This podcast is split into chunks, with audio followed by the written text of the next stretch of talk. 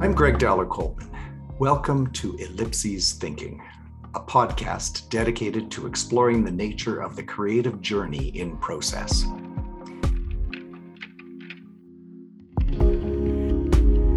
If an ellipses builds the perfect bridge from where you've both been and are now to where you're next meant to be, then what intrigues me most lives in the spaces between those three tiny dots.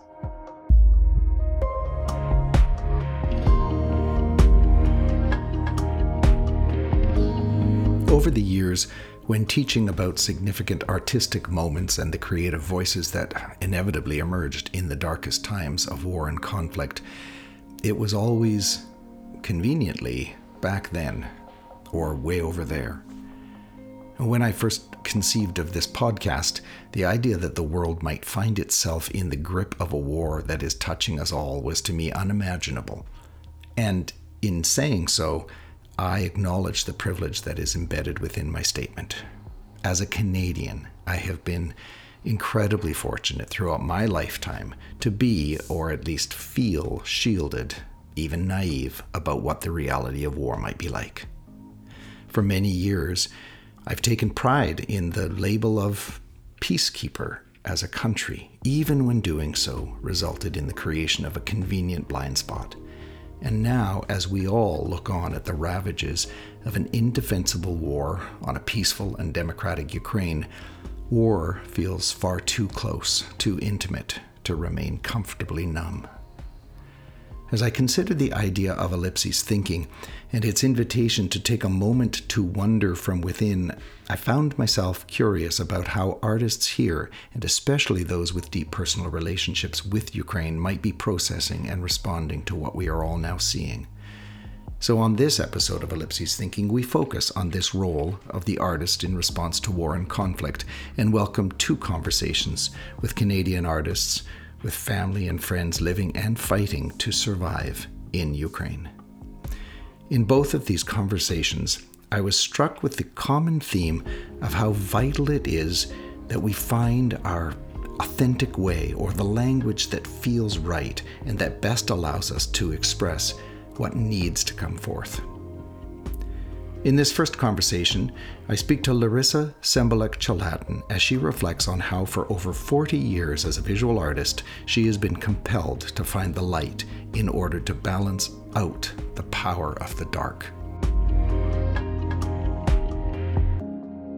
So, thank you so much for joining me uh, in this conversation. And um, I just, I, I want, I want to acknowledge while I'm here greeting you of how moving it was to to hear your voice come across social media about a week and a bit ago um, from a place that um, must have seemed i don't know strange new to you as an artist. And i i wonder if you can just speak to that a little bit.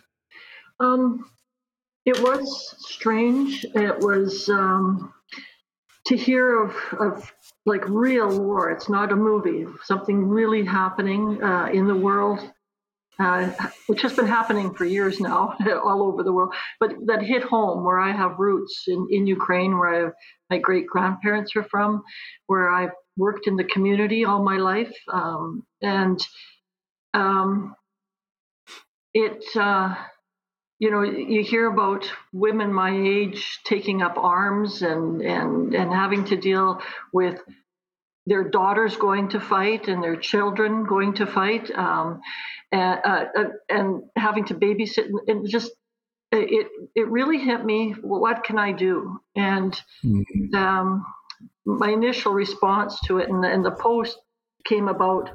Well, as an artist, um, I have a voice I can pick up a paintbrush. I can't pick up a gun, but I can pick up a, a paintbrush, and or or graphics or what, whatever uh, the medium is to express how I'm feeling, but also to send out messages, um, uh, be moral support, um, and during the cause. And since posting that, I have thought back um, what what has made up my life that I would that I would immediately think about doing that, and um, I've always thought about the role of art like the, the, different things you can do with art. You can do fundraising. You can decorate your house with it. You can. Um, it can be an activity, a form of meditation. And uh, I had an experience in 1997. I was in Geneva, and the International Basel Film Festival was on, and I decided I would take the weekend and go. Over 400 artists were being exhibited.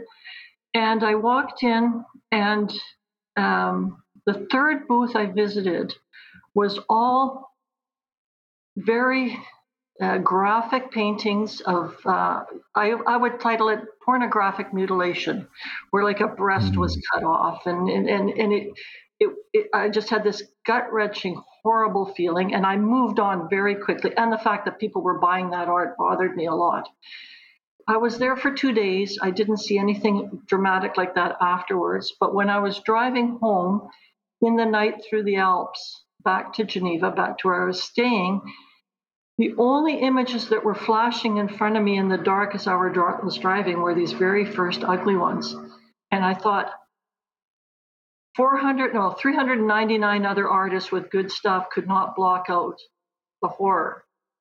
And I vowed that I would not be someone who creates pieces that generate that kind of response when you look at them. I'm going to count, my art is going to counterbalance. And I know there are other artists right now that are out there documenting what's happening, but I could, I could not do that.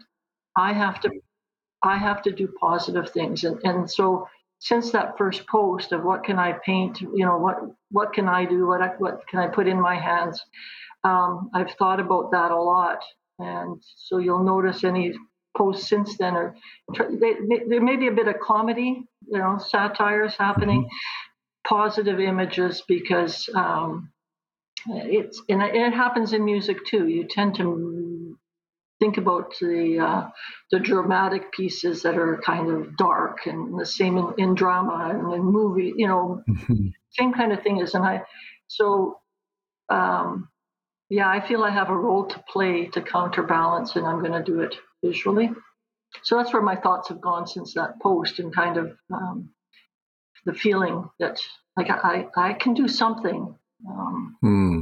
and uh, yeah, I don't know if that kind of answers. yeah, no, no, that's eh, eh, well, and what I what I love about what I just heard was the was the progression of the thinking and the, and you know we we when we look into a pool of water, we might be fixated on our face, and isn't that beautiful? What I'm hearing you talk about is looking into a pool of water, and and yeah. going into the water, yeah. and to and and and to really deeply reflect on ah, what it is that you authentically have to offer, have to bring. Well, it, yeah. it's interesting being an offer. Like I, have been an artist for 40 years, and and I mm. supported my family with that career. Mitch and I have worked together, but it has been the art that has um, the creation of the art, the art that has been our focus, and of course, to support a family, there's um, financial tags to that, and mm. and all of a sudden, also, I'm I'm you're, that that isn't an issue right now at all. I've got these these images, these feelings that I want to come out, and I, I can suddenly relate to maybe a, a composer or a choreographer. There, all of a sudden, you you you want you have to create it. You got to get it out, um, uh, no matter what. Like I don't care if I get paid for it or not. I'm gonna this this image has to come out, and I'm really feeling that strongly now. And um, just uh, yeah, what what the deeper down stuff that is coming out what it, it, i'm realizing it's in me it's not um, mm. you know I, I, don't feel like going and and uh, you know gathering money or answering phones right now i've got other things that i'm that i'm doing that, that mm-hmm. have to get out that have to be created yeah and it's interesting and i'm hearing you, repeat that sense of i need to get it out out to the world and and as you know i you and I have never talked about art as therapy, and I'm not suggesting for a moment that that's what it is, but we, I think, probably would agree that it's therapeutic. Yeah, yes, yeah. Um, it, Yeah, because it, it's you know we you often talk about things that get bottled up inside thoughts or yeah. you know, and I'm and I'm drawing comparisons of uh, you know sometimes in the past I wish I would have said something or, or wish I could have uh, broached a particular topic with somebody, and right now I feel that if I don't express what I'm feeling, I'll probably in another 20 years still be feeling it. I won't won't have got it out. Mm-hmm. And time and times change, and sometimes you miss that opportunity to get it out too. Um, mm-hmm. so, yeah. And so, you know, as we began with the role of the artist, yeah. which I mean, I I love that the that what you're sharing is acknowledging that that the role of the artist, like the role of any individual, is to know what it is that they need and to and to be okay with that, not as a as a selfish uh, stance, but rather I, I have to respond. I have to respond to how I'm responding, and to extend that beyond what I'm what I'm intrigued by is what the artist might also be able to make available as an invitation to others who don't necessarily know how to express it, but they must also be feeling, you know, many of the same things as you say. I don't have I, I, have access to to my paints and and to a paintbrush, and that that can be my sword. Yes. And I can cut through and open up this light for me and and so as you extend that out to a wider community, what would you what what would you hope others may be able to to receive or take as strength from from seeing you, you do what you're doing? Um, part of it is to to follow your instincts. Uh, I think. Um, I, I have to go back a little bit. I think I, have got so, like I've done some teaching. I've done some coaching. Um, what do you call it? You know, artist in residence, different places, mm-hmm. and and you you find some sometimes some barriers to expressing yourself in the in the arts. You know, you know you, that that's just supposed to be recreational, um, and um, and so people have hidden that part of them, have suppressed it in them, and uh, and say I can't draw a straight line or I can't sing a note or, or whatever. Um, but at times like this, just, just to go with your instinct that to express yourself, like doodle when you're on the phone or or hum a note while you're walking, just just to um, to share that. Uh, and and I can like I'm not at home right now. I'm I'm I'm with my mom who and mm. But I have a grandson and I was you know thinking well he's two what what what would I share with him and and and it might be different. I I, I think when I get back next week it, it might be different, but definitely we'll probably pull out crayons and pens and I'll see if that's a way that he wants to uh, express himself what he's feeling um, and. Uh, or or we or we'll go for a run around and do it something physical at you know the playground. I'm I'm not sure, but uh, what I, I what I'd want to tell people to do is just uh, not to bottle it up. Find someone to talk to if you feel like you need to to talk it out. But um, mm-hmm. uh, yeah, yeah, and the word the word that I'm f- feeling coming through is is the is play play. Yes. Yeah. Yeah. Yeah. Respond to and perhaps allow yourself to go back to that place where it's all we ever wanted to do when we were two. Yeah. Yeah, well, and, right. and it's what we sort of strive for anyway. We always strive to make sure we have some leisure time, or, or we're we're we're um, saving money to go on a trip, someplace to go play, and and and to work mm-hmm. that in. And and I, am sure um, like I, I, think back to maybe forefathers when they when they were under turmoil like this during World War One, World War Two, and and you, you wanted to be like down to business and, and make sure that everything was being done exactly, you know, no time for play, and mm. and and I think you probably got a lot of grumpy people out of that.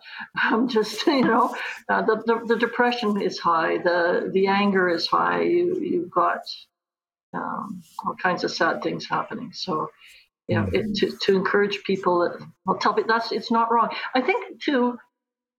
Uh, I've I've experienced in the last five six days people thinking it's inappropriate to laugh right now.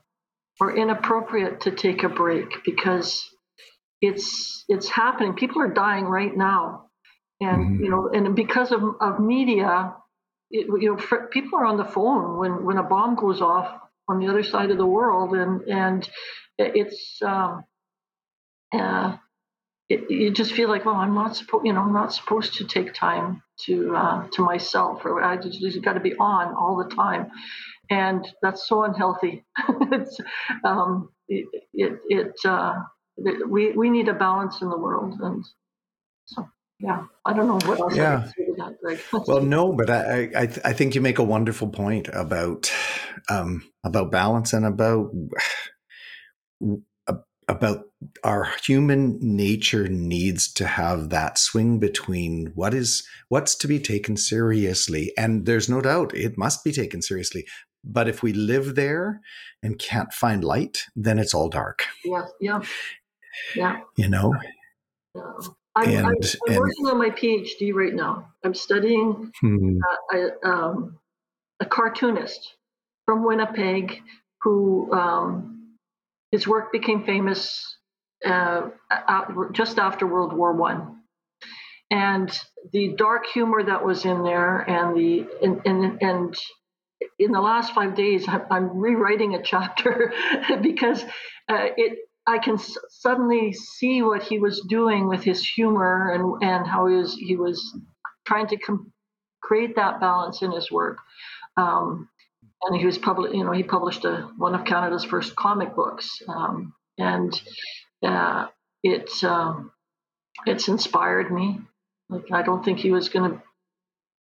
Thought he would be doing that a hundred years later, but uh, just to, um, yeah, look at different things. Some of the some of the topics that he uh, he hundred years ago was addressing colonialism and racism in his comics, and and it, it's sad to see it hasn't changed much at all. And um, but he was he was interviewed in the 1970s, and and he was asked why are you doing this, and he says a lot of it is to show people how not to act, how to show people that there is another side. And, and there's humor in situations. I wow. um, so yeah. again, that counterbalance. It's the, count, the counterbalance. Exactly what was happening to me in the, that car back in Basel, Switzerland. Is for yeah. you know for all the horrible stuff you gotta you know paint seven painting nice paintings for every bad one. well, and what I guess I love about what I'm hearing you say is that you are honoring the depth to which that that resonated for you in in a negative way yes. while at the same time not um and I, I didn't hear you say it should never have been. It's just that in response to that, there has to be this. Yeah, and yeah. I am perfectly positioned to be able to provide that. It's well, who I am. Yeah. Well, and, and, yeah, and I guess it's coming, acknowledging who I am because hmm. I, I, was a, in the Ukrainian community over the last 20 odd years, attention's been brought to the internment that happened to Ukrainians in World War One here in here in Canada, our beautiful Canada. And I was approached to create a collection that would do that. Um, uh, paintings that would acknowledge some of uh, the injustices that happened. And I, the money was good that was being mm-hmm. offered. And I thought, well, I technically I could do that. And I sketched out one piece and could not do the rest. I, I don't know if there's many who have said no to a good big grant, but I, I had to say no, you're going to have to find somebody else. It's just not in me.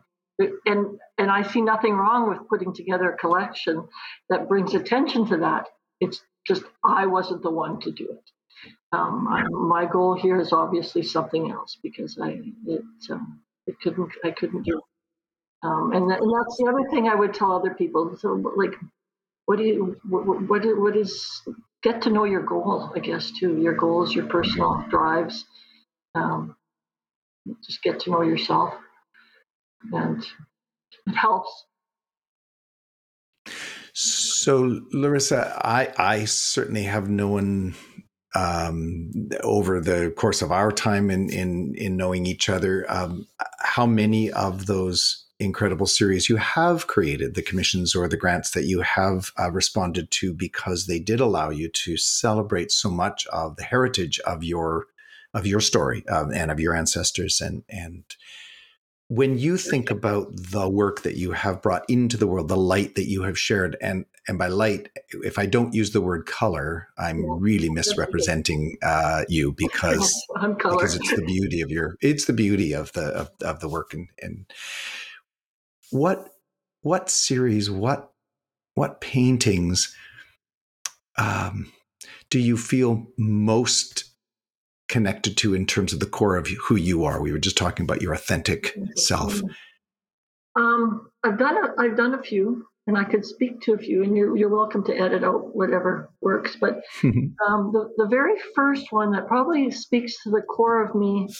Um, and reflects how I felt when I was about 13, 14 years old. I remember um, my parents taking me on a trip to Vancouver Island, and we actually met hippies. because it was the, the end of the 60s, early 70s, and and uh, and I heard about, you know, they were talking about the environment and and composting, you know, and and and I I was just fascinated by that, and then coming back to Edmonton and not being able to connect with anybody. And my first collection that traveled around the world was called Flowers of the Americas, and it featured endangered flowers from North, Central, and South America. And people um, thought, you know, endangered flowers in North America. And I said, well, yes, all the um, uh, lady slippers, the, the biggest concentration of lady slippers in Canada are in Fort McMurray, where the oil sands are. And you know, it, you know, I was able to make a statement. And then there's one painting in that collection that is a red, it's a blood red orchid that was overpicked in the 1950s as corsages in North America for women to when they're going out. And now, at that time, I, um, that exhibit was in 96, and there was only a three meter square area in the world where that flower continued to grow uh, because they're so environmentally sensitive. So that that was a part of me that like that was a statement that I was making um, painting beautiful pictures, but when people asked for the backstory of them, there, it was an important statement. Um, mm-hmm. Another one that comes out was celebrating women. I did a collection in 2005. Today, uh, we're recording this on International Women's Day.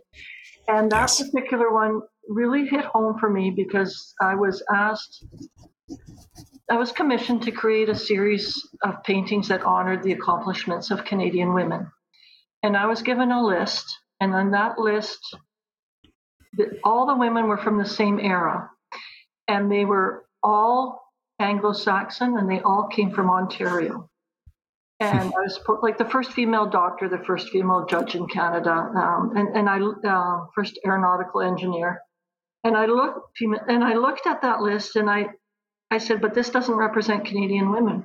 We have women up mm-hmm. north. We have women. Uh, so we have old women. We have young women. We have women of different colors. We, um, and I reworked that list and I created a painting called Fabric of a Nation, and and and proposed several others. And it was not the route that the group wanted to go with initially, but they realized it was more inclusive.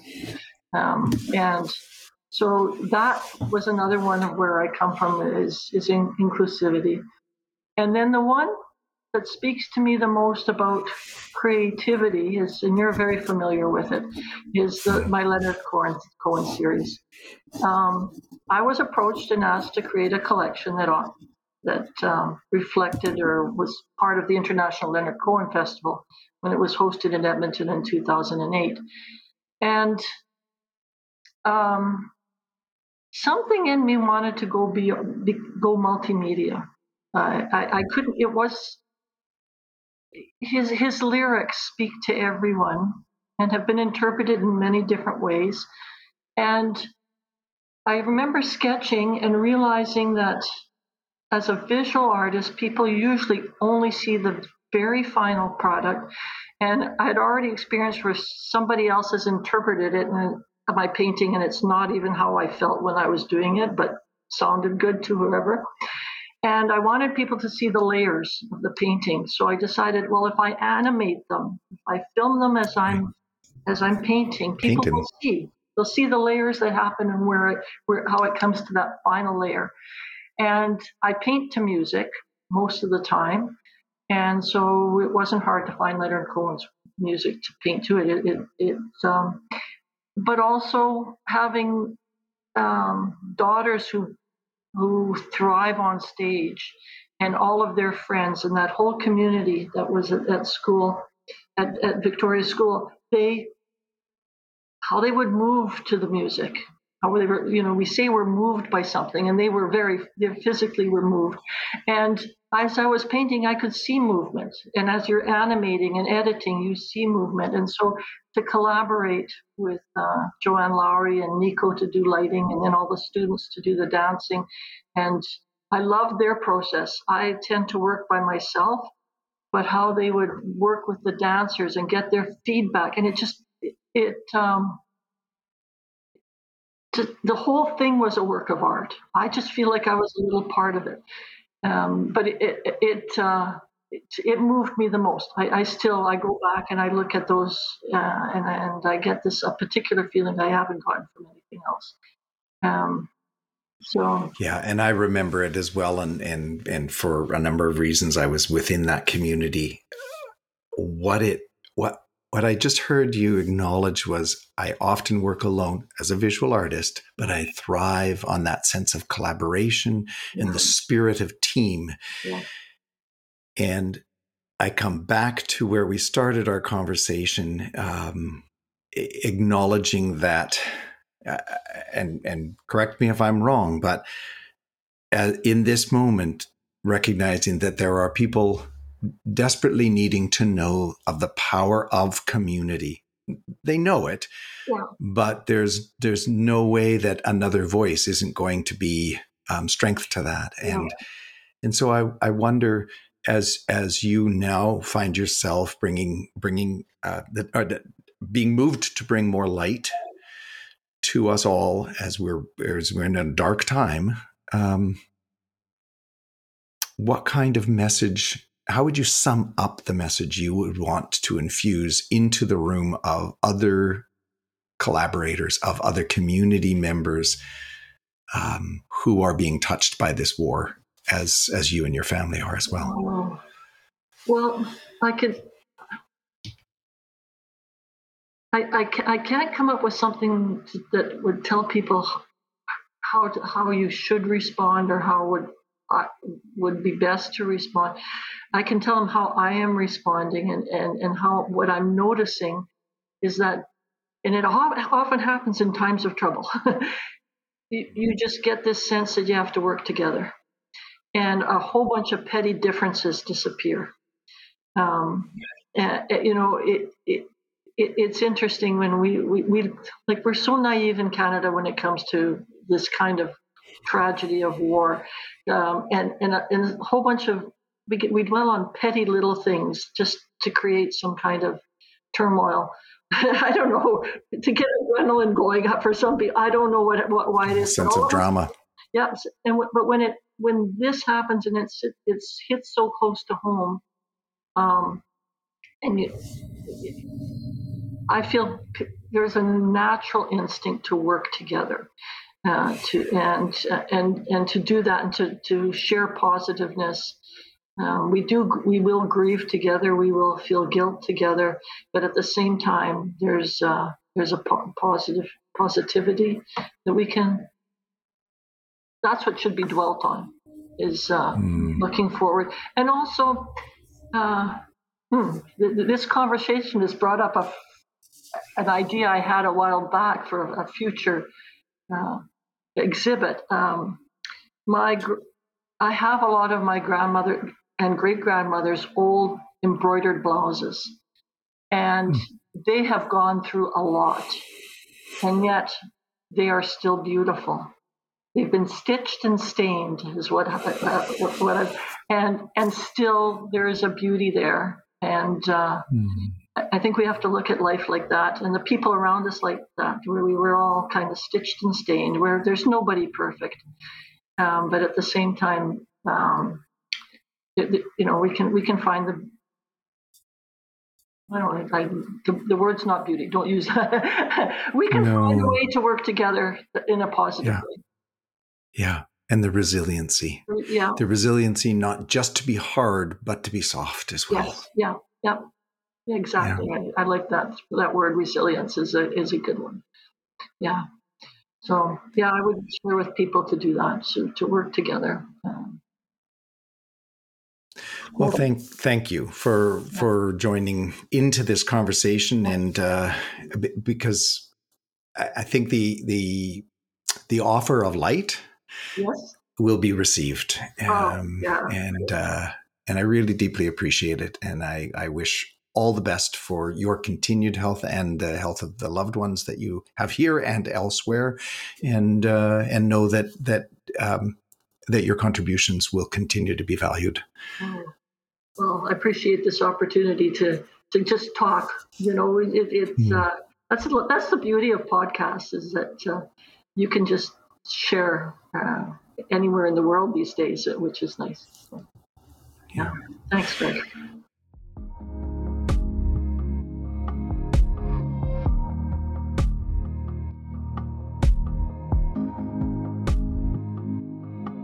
With homes in both Edmonton and Toronto, Pyretic Productions is an independent company dedicated to presenting boundary pushing contemporary theatre.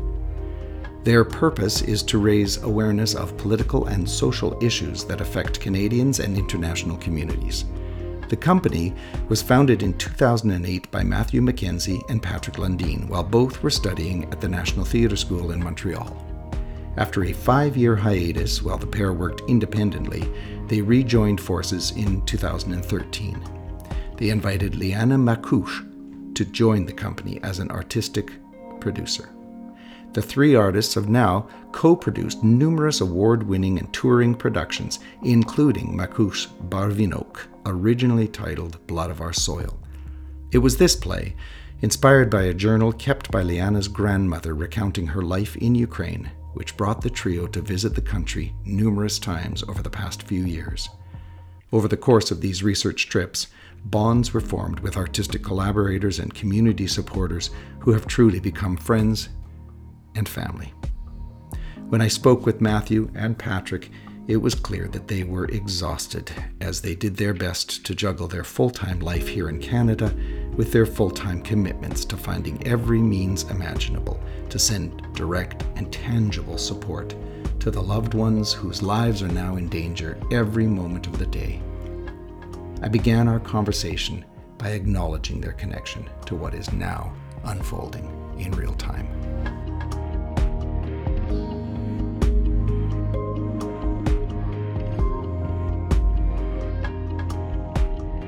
I want to welcome um, two guests, Patrick Lundeen and, and Matthew Mackenzie, um, to to this conversation today, which um, which is emerging because of what is emerging in in the world right now. And um, when when uh, I began thinking about having these lovely conversations with people that that see the world through creative eyes and feel the incredible um, compass pulls to communicating their truths, um, I, I I just I couldn't have imagined that that I would be so quickly feeling the need to have a conversation about the artist's role in a world that has flipped uh, itself upside down and and and having said that i appreciate that the two of you and we'll get into this the two of you uh, this is this is an awful event moscow's um, completely unjustifiable or, or, russia's completely unjustifiable uh, invasion of, of a, of a country but you also have um, have connections and roots within within that conflict that go back a number of years. So this isn't a brand new story or a brand new event. You've been within this for a while, and I wonder if you can just just take us into a little bit about your relationship with. Um, with Ukraine and uh, and and and some of some of what um, you have come to know before the rest of the world knew it was on the verge at any given time? Yeah. Um, well, just for a small bit of history, Matt and I uh, both lived in Edmonton and then went to the National Theatre School together. Uh, and became quite good friends and started making theater together uh, even while we were in school. And um, Matt was a playwright, and I was looking into directing.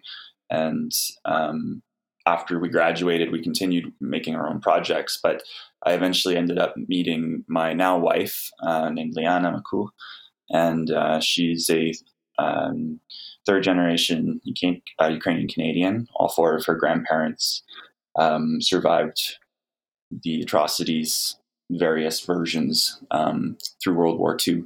And I know that she's always been very deeply connected to her Ukrainian heritage and her roots and her family. And her both of her parents were activists in the 70s and the 80s in Canada. Um, we began making theater, and she was curious about playwriting. And around that time, um, Matt had also become quite close to Liana, um, and the three of us had been making plays for years back to back.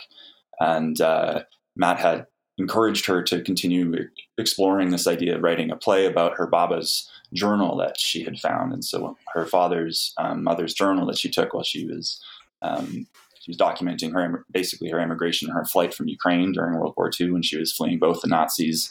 Hmm.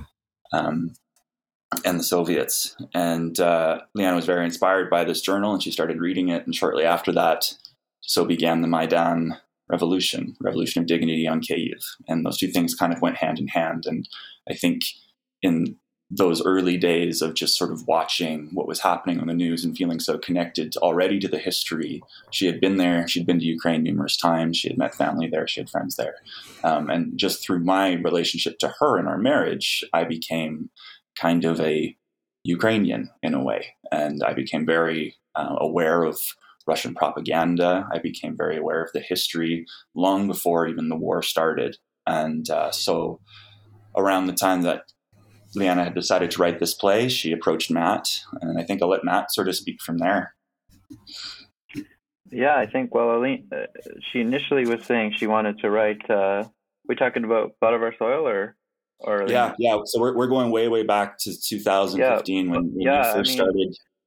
Liana, I mean, I got my start playwriting with with you, Greg, and and with uh, with your partner Tammy, um, with like playwriting classes at Bic. And so whenever someone's got a play, I'm always hungry to uh, to extract that from them. Um, and so uh, Liana had this incredible story, and uh, based off her her grandma's journals, which you know can't give a play by play account. I almost read like a kind of a film treatment um, of their flight from uh, you know various warring parties. And initially, Liana asked if I should, if I, if I wanted to write the play. I said, "Oh no, no, no, this is not my story to write uh, but I'd love to work with you on it. And so the first iteration of Blood of Our Soil, which is now called Barvinok, uh, was uh, was specifically to the journal, um, and the first iteration ended with with in essence the Liana character because Liana performs the lead in, in, the show herself, saying like I need to go to Ukraine, I need to you know learn about um, my family's uh, connection to the to yeah to Ukraine and so we kind of after that first iteration, even though it was I think it sold out and did great, you know, um, we we we try to talk about our plays as different iterations, not drafts, because it was mm. it, you know because once you premiered it, then it's like, well, why would you do it again? And we were really feeling like that Liana had really written the first half of a story, and and to write the second half of the story was very now very personal. Um, and we kind of decided, declared probably over a few drinks that we had to go to Ukraine. And then um, Liana, being the heat-seeking missile that she is, she managed to go and secure a bunch of funding to bring us um, to to Ukraine. And so uh, this, you know, this incredible gift, one of the first shows that I've ever dramaturged um, uh, officially. Suddenly, I'm getting flown to Ukraine uh, with the blondes, is what I call Patrick and Liana. and uh, and just like completely immersed in uh, Liana's family over there. Uh, you know, we went all over Western Ukraine to all sorts of little villages, meeting every fifth and, and sixth hmm. cousin, um, and uh, and then eventually uh, making our way to the to the what was then the front in eastern Ukraine uh, to a to a small place called Avdiivka. uh, and you know got to witness Patrick and Liana um, kind of in all their theater, political theater glory. I mean, they were interviewing uh, people who fled the war. They were interviewing soldiers. They were befriending vets. Um, and these were people who were really not into talking to media, uh, to, to Westerners about their stories because they felt they felt that the kind of exploitative nature of that. And as soon as you know, Liana would bring out her giant artist journal to start writing down notes, and and Patrick would have his camera set up. I think it was pretty clear that we weren't media, um, yeah. but then they just saw us as, as people. Mm. And I think, uh, and I think, yeah. So it was just this incredible gift for me as an artist to be able to go over there and kind of tag along uh, with those two originally um, when we were learning about the the first conflict, um, and uh, and now sadly history's repeating itself, but also uh, things are, are so much worse than they were um, when when the first conflict hit in 2014. So. Yeah, there's something in in in your conscious choice to see your work as as writer, as playwrights, as artists, as iterative. Um, uh, that's a that's a new frame for me around around that, and it, it gives it gives credence to the fact that what I have to offer, what I have to say, has the power to deepen as I become more aware and as things shift and the and, and the fluidity of that. Um, uh, you, you, referenced um, you referenced the new title um, uh, Barvinok. Um, can can you tell us what that word means and and and what where that's come from and and how that's how that's feeling right now? Um, well, uh, is the Ukrainian word for periwinkle.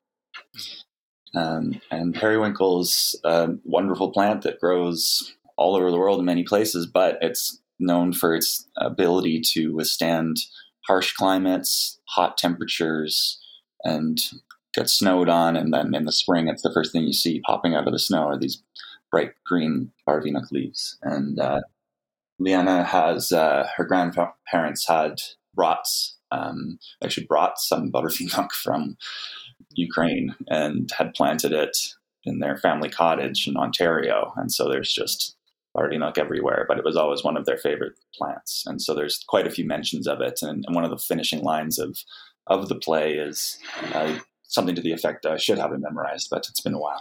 Uh, mm-hmm.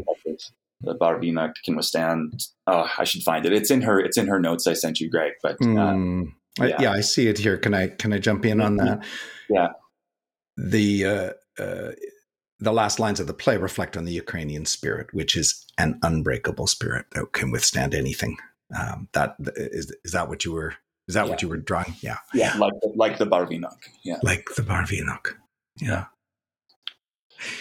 And so, uh, as we got Matthew to that place at the end of the of the of that iteration of Blood of Our Soil and that journey, in the time between then and now, um, aside from, as you say, what is now um, uh, being broadcast around the world of, of these horror images, um, I know because of what I've heard of you share, um, you, both continued to journey back and have deepened your roots and and your community um, mm-hmm. of friends artists, yes, but I suspect far beyond that, family. Mm-hmm. Um, and uh, so, so here you are, one in Edmonton, Patrick and, and Matthew. You're in Toronto. Can you talk to us about what what your days are are like and how you are channeling your desire to through story and or any other means offer strength to the to the loved ones you have there um, well, the, the first person that comes into my mind, obviously, when I wake up and go to sleep every morning, is my wife. Um, mm-hmm. She's just deeply connected to so much of what's going on and is carrying a, carrying a large weight and um, a responsibility to do everything that she can.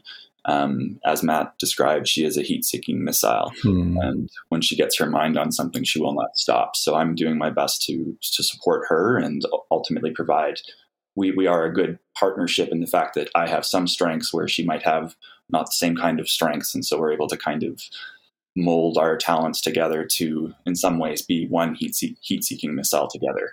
Um, we are doing what we can to make sure that we uphold our responsibilities to our contracts that we have, our day jobs, our work. She's currently assistant directing a play at the Citadel, which is why she's not able to join us mm-hmm. tonight or today. And uh, I'm helping build a set for a play that's going on tour. Um, but in the hours that we're not doing that, our phones are constantly buzzing. We are constantly keeping up to speed with news and sharing information and trying to make um, ultimately connections through an international volunteer community of people that are hoping to collaborate to continue supporting um, the war efforts that are um, and and mostly right now it's fundraising and uh, making connections to people who are able to donate and that's being done through social media and through articles and we're having some press. We're doing a uh, vol- uh, a fundraiser reading of the show that's going to get released on Thursday actually, and that'll be have some video of just Liana speaking directly to the people who are watching it, and that's in partnership with Blyth uh, Festival in Toronto. Um, the, we are window shopping for things online, medical equipment, supplies that uh, maybe haven't been found yet by the incredible diaspora of people that are already trying to purchase everything and anything that could potentially help the cause over there and get it to Poland as fast as they can. But Liana and I are definitely a part of that team of people that are trying to organize that and um, fundraising through members of the community who maybe don't have as same kind of ties to the Ukrainian community. I think are looking to us for leadership on how to support this and how to understand it. And I think that right now that is our real job. That is our mm-hmm. calling is the things that we're doing in our hours when we're not on our contracts. Um, and then, yes, of course, we sleep and eat when we can. Mm-hmm. Yeah, my connection uh, went from being dramaturg on this project in Ukraine to meeting my future wife uh, in the reading of uh, Barvinok, and um, we we it, we didn't get together for like a year and after, but um, but we were uh, when we were doing the interviews for Barvinok, we interviewed this incredible uh, combat medic veteran um, named Alina, and her story. After we heard her story, it was just it was incredible. She's uh, one of the most remarkable people I've ever met in my life. Uh, she went and uh, volunteered uh, on the front when the, they were trying to keep the the Russian and Russian separatists out of eastern Ukraine when she was 19 and uh, after we heard her story, I said to Liana, "If you don't write a play about her, I'm going to." So, uh, so Liana embarked on another another writing of a play uh, with that thread. Um, and uh, and I met my wife uh, Maria Homatova uh, in the reading, and so we were back two years ago. R- workshopping Alina, the, the the play about the combat medic, and um, Maria and I were together by this point, and then right before the pandemic hit, I came back to Toronto to do a contract.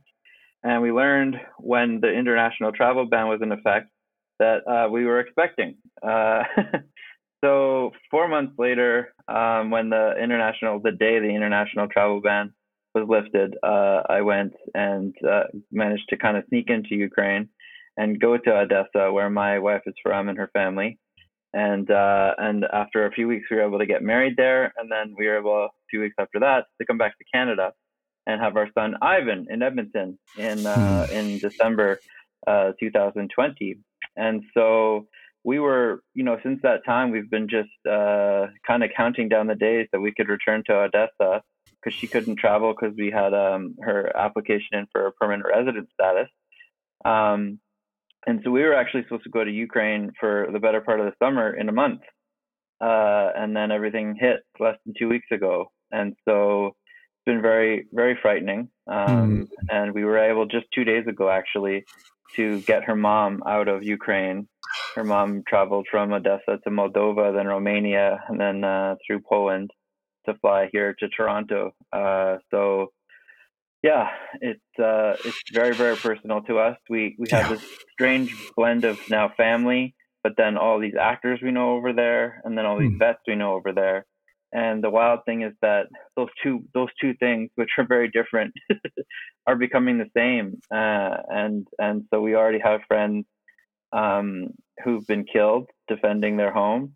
Uh, my my wife already has friends who are actors uh, who she hadn't even realized were were were fighting have been killed defending their mm-hmm. homes.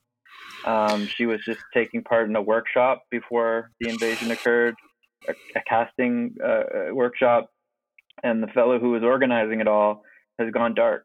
He, he's mm. in a hmm. in a suburb outside uh, Kiev, and uh, and she has no idea whether he's uh, dead or alive. So, so yeah, it just uh, it speaks to the to the suddenness of whatever what people are sort of contending with this this horror.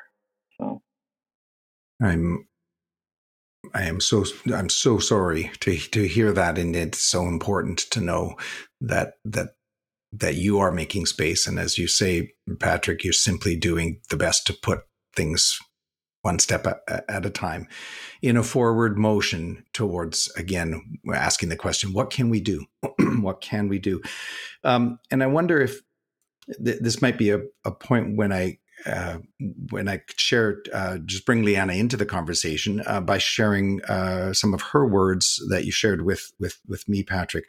This was from, correct me if I'm wrong, it was from an address um, that she made uh, Go yeah, ahead, just set it up. It was at a, it was actually just an art opening for two um, Ukrainian visual artists at the Alberta Council for Ukrainian Arts okay. um, space, and uh, Liana was among a list of speakers to uh, share some thoughts. And so she sort of closed off the kind of opening ceremony with with uh, some words that we threw together a couple days before that event.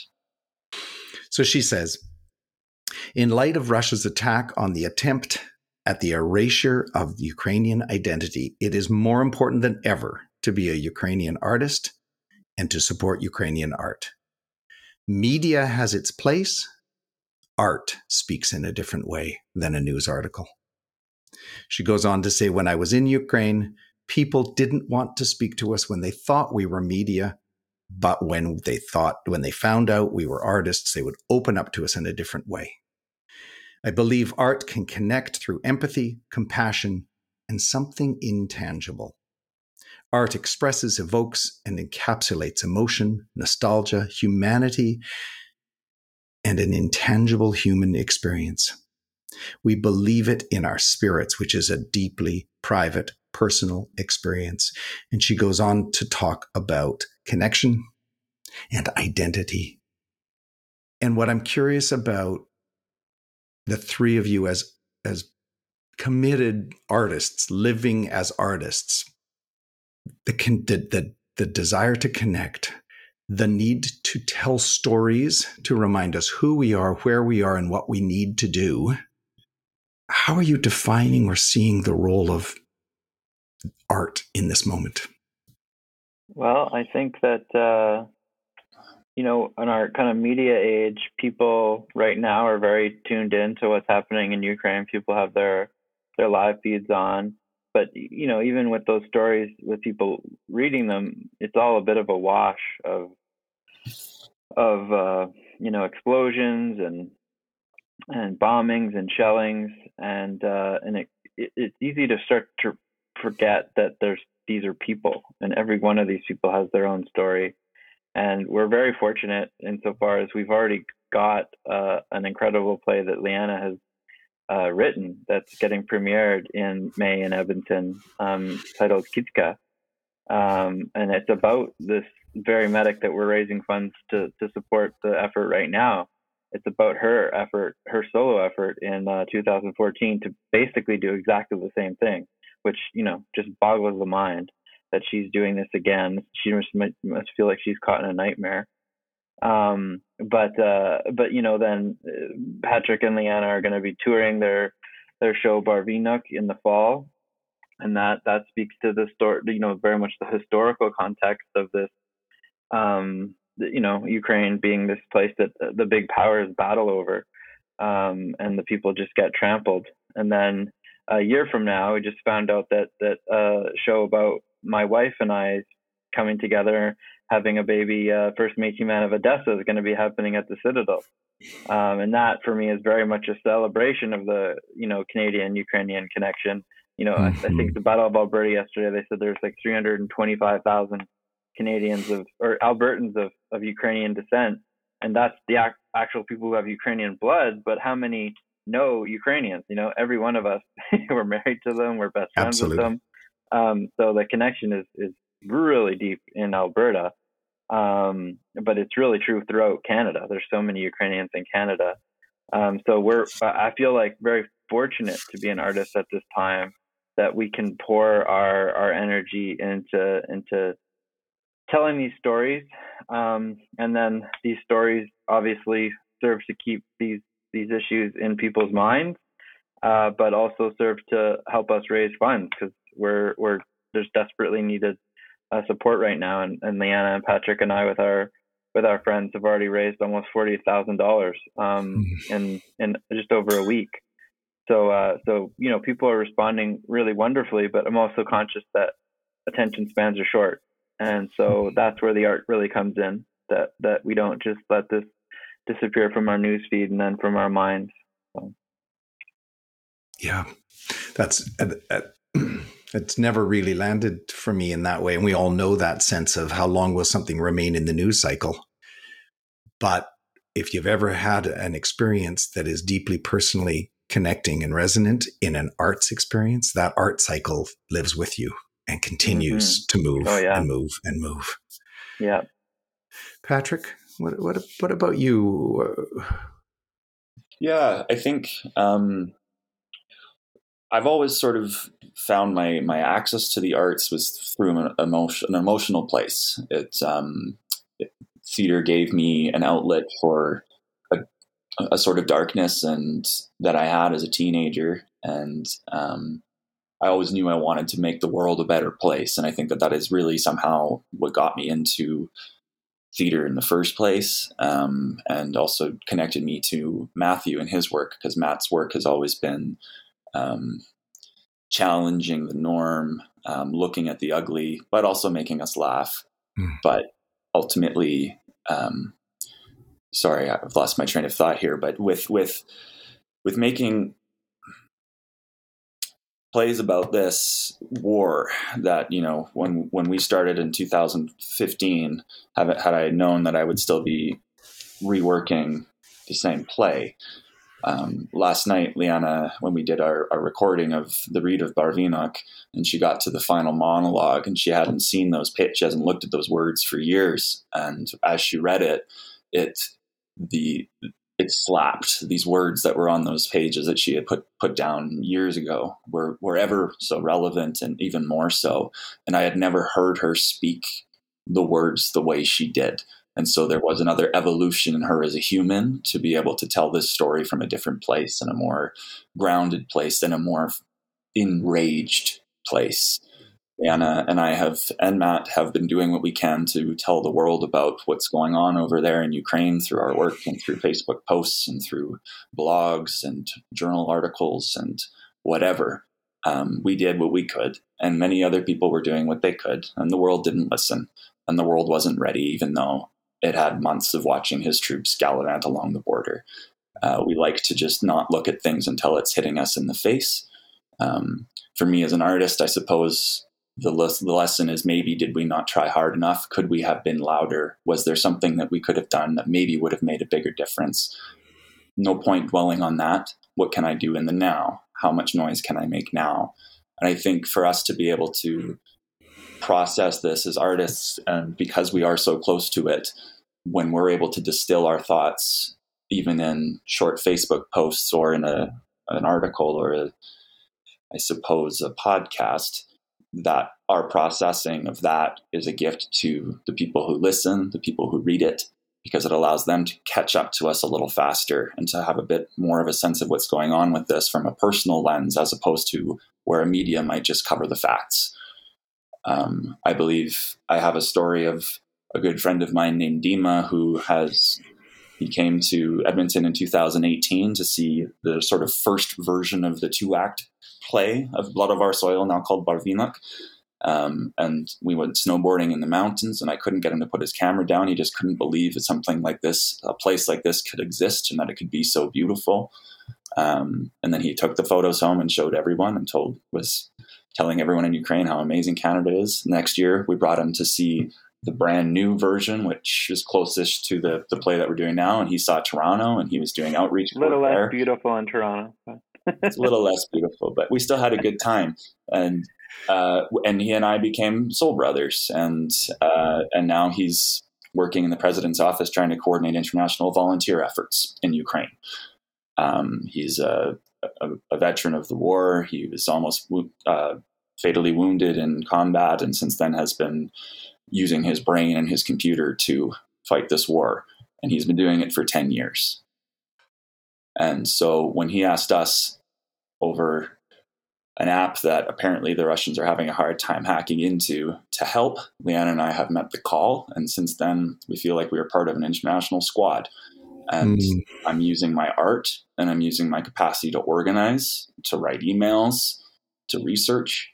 All the things that we do as artists are very applicable to the situation of what's going on. It's about making connections. It's about introducing your cousin to somebody who's in Poland who knows someone who maybe could help with this. And if we all make those small drops in the bucket of this uh, ocean that is going to be this conflict, it will make a difference. People are complaining about gas prices. I'm just going to leave it there. Thank you. You say you're using your art and you're using your intelligence but it's clear you're also opening your heart to to a world's pain and to not just a world in the general way but to to be able to share that story to be able to paint the picture of a deeply personal relationship with another brother from another place. You're inviting us in a very different way to not look away. Mm what's been very wonderful about the, the five year process of developing Barvinok is in the very beginning, it was a, uh, it really was just Liana's journal mixed with her grandmother's journal and a couple people singing and dancing in the background. And it was lovely. It was great. But the evolution of the, the, the play has, it has matured. It has a poignancy. It is mm-hmm. way less autobiographical. It's less connected to Liana. We needed to go and do years of research and years of growing understanding to be able to properly write fiction about what was going on over there. And to, to, to, obviously, there are still many strings and truths of pulled directly from accounts from from interviews, but we were able to over time weave a, a, narrative together, and that's in large credit to Matthew as a dramaturg was able to take a lot of Liana's writing and these interviews and these conversations to make a play out of it. And I think mm-hmm. what, what now what this script accomplishes is that it is so many people's stories that are over there instead of just the few people that we, you know, I think we interviewed 50 or 60 people, but it is the, the story that's there could be the story of so many people that are in Ukraine, mm-hmm. um, people just like us who just happen to be born on the other side of the pond. So, just before we wrap, I'm just wondering if there's anything else that uh, that you want to place into this space in this container for us to to yeah, think about. Absolutely. Uh, just just when you first approached me uh, about doing this interview and, and you referenced Larisa Cheladyn's painting, I, I am actually friends with Larisa, and I saw her I saw her post on Facebook and was borderline moved to tears and uh, quite moved by what she wrote. But I also really enjoyed her painting, and um, for me, I'm not a painter. I, I, I can paint houses, but I can't paint a picture to save my life. And but when I see artists or other people sharing the work that they're doing, sharing their words, um, it allows me a different way of processing. It allows me to process. And I know I've got friends in Ukraine, and, and seeing a picture of them singing in their bathrooms, holding their loved ones, you know, that's that's their way of expressing themselves. And I suppose in a time like this, it's easy to uh, feel restricted and held, and perhaps scared. And I, I would just encourage everyone to when they can and to the best of their ability just allow themselves to express themselves whether that's painting a picture turning on the radio and singing as loud as you can uh, writing a new song writing some poetry rattling your bones just get it all out and see what comes out. It's going to make you feel better and chances are it's actually going to help someone else too. And the more we can do that and connect with each other and share in times like this as opposed to hiding is extremely valuable yeah, it's a reminder we're not alone. We are truly not alone. Thank you both so much. And uh, thank you for everything that you are doing, not just through your art, but through your hearts and uh, and and all of the other powers that you are pulling together to be able to provide um, provide for uh, those in need. Thank you, Greg. Thank you.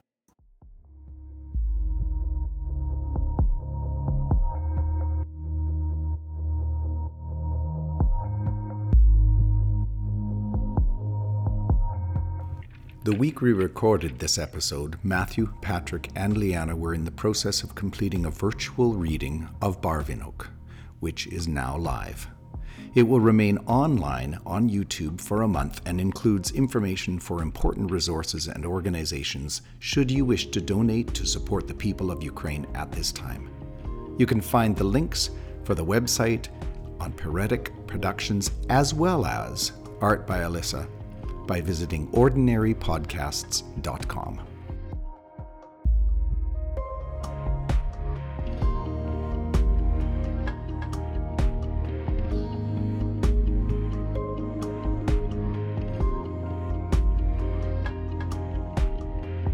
On the next episode of Ellipsis Thinking, I speak with actor and voice teacher Alana Holly Purvis on the same day that she received a Canadian Screen Actors nomination for her performance in the film Range Roads. She shared with me how this film, essentially about returning to oneself and her personal process of working on it, served as a powerful mirror to her own journey as a mother. In both roles, she was reminded daily of her personal truth of fully living each moment for what it presents, and how, as artist and mom, she continues to strive to refine success, and perhaps more importantly, her relationship to it, as a pursuit of joy. In the second half of our conversation, Alana goes on to share how she has recently discovered deeply meaningful work away from the stage with trans vocal care. Through working with trans clients to find gender identity through their vocal instrument, Alana is able to support their journey so that each unique voice might fully represent their authentic self. I hope you will join me for Ellipsis Thinking and remind you to subscribe through iTunes or anywhere you meet your listening needs.